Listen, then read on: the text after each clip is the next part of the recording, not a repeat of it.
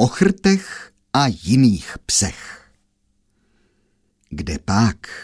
Chrty nestvořil stvořitel, to by byla mejlka. Chrty stvořil zajíc. Nejprve stvořil stvořitel všechna zvířata a psy, jakožto ty nejlepší, si nechal nakonec. Aby mu to šlo rychleji od ruky, nachystal si tři hromady. Hromadu kostí, hromadu masa a hromadu chlupů a z těch tří hromad dělal psy.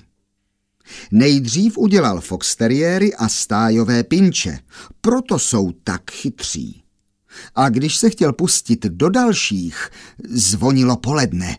No dobrá, řekl stvořitel, když padla, nechám toho, však v jednu hodinu zase začnu tvořit. A šel si odpočinout. A v tom podle té hromady kostí přeběhl zajíc. V těch kostech to zaharašilo, vyletěli a začali štěkat a honit zajíce. Tím se z nich udělal chrt. Proto je chrt nic než samá kostička, ani deka masa na sobě nemá. Ta hromada masa, ta z toho dostala hlad, počala se vrtět a funět a udělal se z ní buldok, neboli boxér a šel se nažrat. Proto jsou boxéři samé maso. A když to viděla ta hromada chlupů, podrbala se a šla se taky nažrat.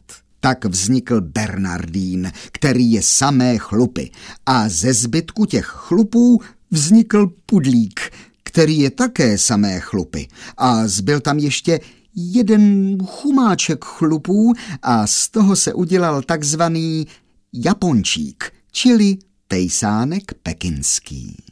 Když se stvořitel vrátil o jedné hodině ke svým třem hromadám materiálu, nebylo tam už skoro nic.